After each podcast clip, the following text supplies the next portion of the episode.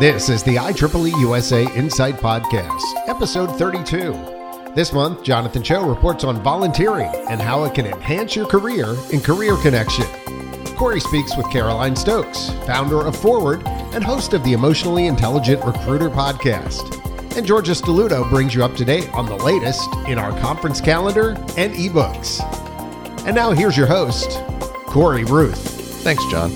If you're a regular reader of our free online magazine, IEEE USA Insight, you've likely noticed the new President's column. Each month, IEEE USA President Tom Coughlin dives into a topic of interest to members. In his last column, Tom talked about the importance of empowering women in IEEE. To continue the advancement of humanity and solve the daunting problems facing our species and our planet, we need to harness the perspectives, insights, creativity, and energy of all members in the diverse community of technologists.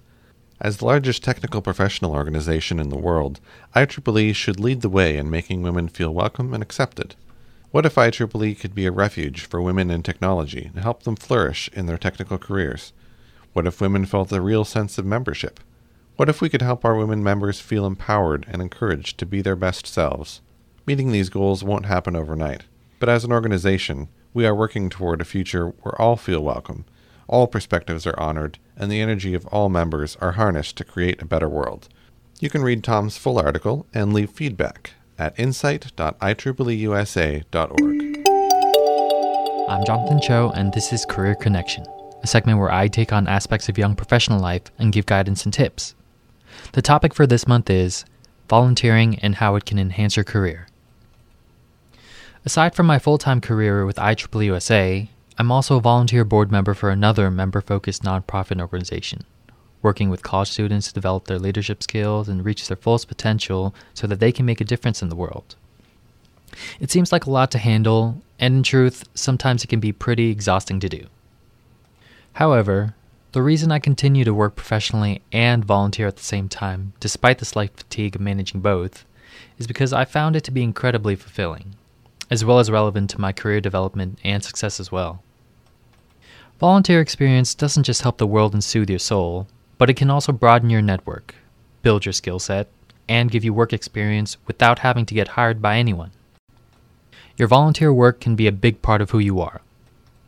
A research by LinkedIn showed that one out of every five hiring managers in the US has hired a candidate because of their volunteer experience.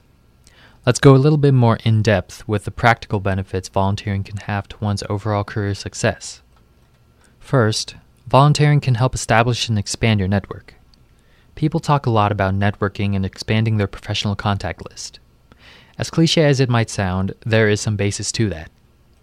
I know quite a few individuals, many of whom volunteered in the same organization that I currently work for, who leveraged their volunteer experiences into full time positions, or have used their volunteer coordinators as references when applying for jobs. Volunteering not only gives you the opportunity to make contacts in the business world, but also to meet contacts to add to your personal circle of friends as well. For example, after college, many young professionals find themselves starting a new job in a new city. Sometimes making this transition is easy, other times it's a challenge. Volunteering is a great way to meet a variety of people who may have similar interests or may be able to help you make your transition easier. Another obvious reason that volunteering can benefit your career success, it can build your resume. Think about this. You're one of two people competing for a job opening, and you both bring the same skill sets to the table. However, only one of you can say that you spend your free time at a charity sending gift packages to troops overseas. Who do you think is going to get the job? Let's break down the work that it must have taken for the nonprofit to send those gift packages overseas. Someone had to do fundraising to pay for what goes into the package. Then there's the need to coordinate a space for everyone to stuff and mail the packages from and the need for someone to coordinate and guide the people who are going to volunteer to stuff those packages and make sure those packages get into the right hands. Already, we've listed the need for leadership skills, organizational skills, logistic skills. Often, without even trying or realizing it, you really are growing your skill set by doing volunteer work. I've mentioned previously how I'm a volunteer board member for a member focused nonprofit. One of the things I do for the organization is work and communicate with higher education and university administrators in ensuring a student branch of the nonprofit at those universities are doing well, fulfilling their standards and expectations, and coordinating with and mentoring those members in their own professional development. Though I had some experience from my past jobs, this volunteer experience had given me the chance to further develop my organizational skills and my soft skills. Your resume is an ever evolving document, and it has the potential to be improved through each activity or volunteer opportunity. By choosing the right opportunity, you can gain experience and refine your skills in any desired field. Finally, volunteering can help you find balance. It's very easy to get caught up in work and not pay attention to or make time for other equally important parts of life. Time spent in your 20s and early 30s is a good time to evaluate who and what these elements of life are to you. Work, family, friends, and so on. This balancing act can include different things for different people. However, speaking from experience, I highly recommend adding volunteering to your list. By making giving back a priority early on, you set a precedent for yourself that giving time to worthwhile organizations and causes is a vital part of your own personal development as well. As a young professional myself, I can personally attest to some of these points in that getting out and actually volunteering and making a difference has a great personal return on investment. Before I end off, I'd like to announce that our IEEE USA Government Relations Program is looking for volunteers to help prepare and promote public policies that strengthen our profession, enhance innovation, and improve our society. You can find more information about it by going to our website at ieeeusa.org.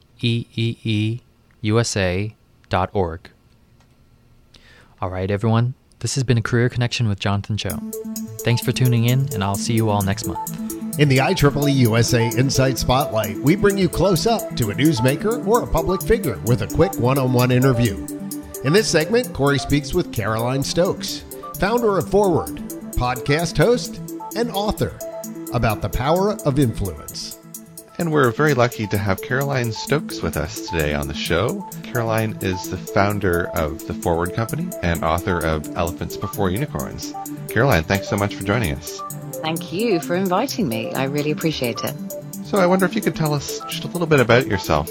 The areas that I work in is very much focused on human capital development and and really helping organizations and individuals move forward in their own way. Uh, I'm founder of Forward, which is an executive headhunting and coaching company, and uh, I also uh, focus on creating courses to help people evolve uh, in their in their work environment and in their, as, as, as as professional. And uh, I also, uh, I just like you, I'm a I'm a podcast host for the Emotionally Intelligent Recruiter as I'm really passionate about helping recruiters adapt their emotional intelligence in the AI age.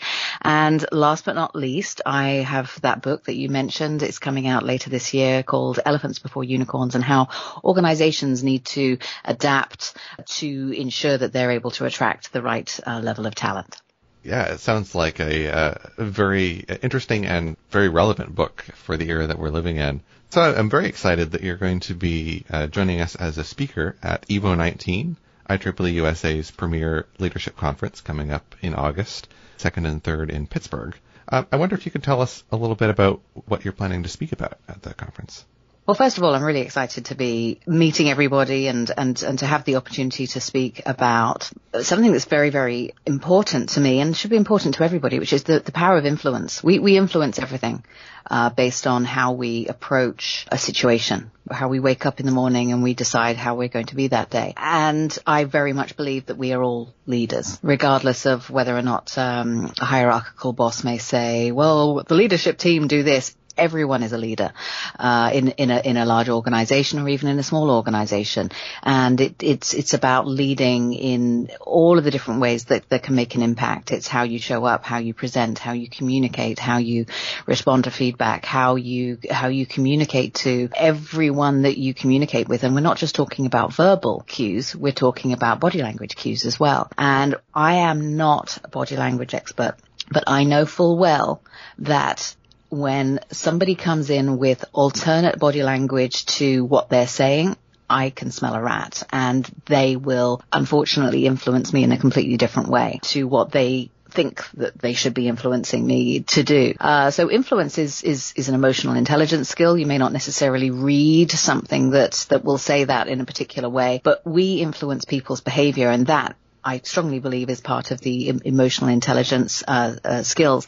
And it's all about how you are able to lead your own behavior, what you choose to provoke. And provoke sounds usually it's used in a in a way that can be seen as quite negative but it's about what do you want to provoke? What action what response what emotion do you want to provoke when you're having this conversation? So you're able to actually harness your own communication styles. And again, that's going to be uh, verbal and it's going to be body language oriented. And I'm sure when everybody thinks about it, when they're listening to this uh, recording, they're going to go, "Oh yeah, you know what? When when John comes into the meeting room and he is he looks stressed, we all are on edge. We don't want to say what we want to say. We have these big, hairy, audacious goals of being able to make things better, but when he comes into the meeting room, we just shut down because we know he's going to shut us down because that's how he is. So that's provoking the wrong kind of behavior because we all go to the office every single morning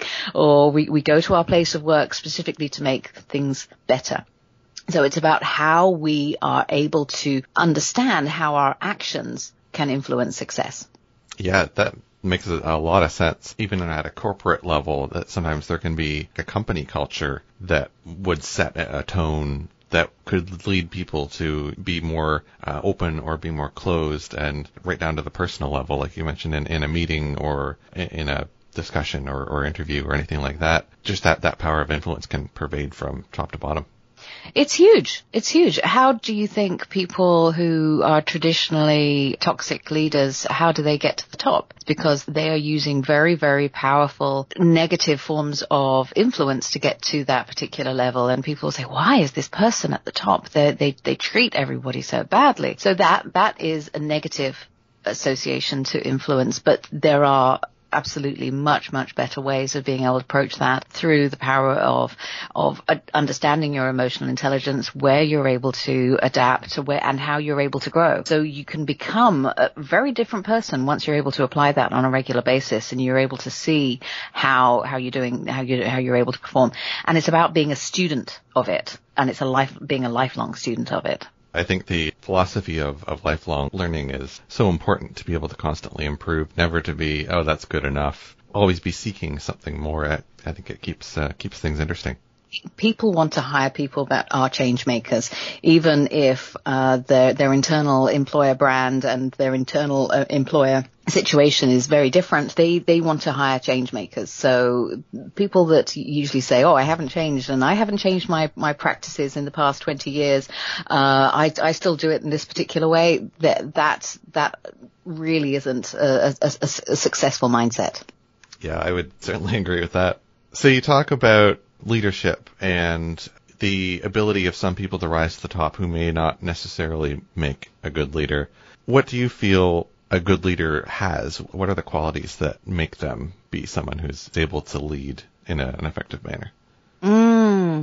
I'm going to use an example of somebody that I coached this week. He's VP of engineering for a large, very large data company and a data analyst company, I should say. And he's looking to evolve into another organization. He's been there for a very long time when I was interviewing him, mock interviewing him to understand what his stories are, what his behaviors are, and to be able to see what his leadership style was, there's a lot in there that I could hear on how he communicated with people, the patience, how he is able to collaborate, how he is able to extract solutions, and rather than it being his way or the highway, he really knows how to collaborate with with individuals.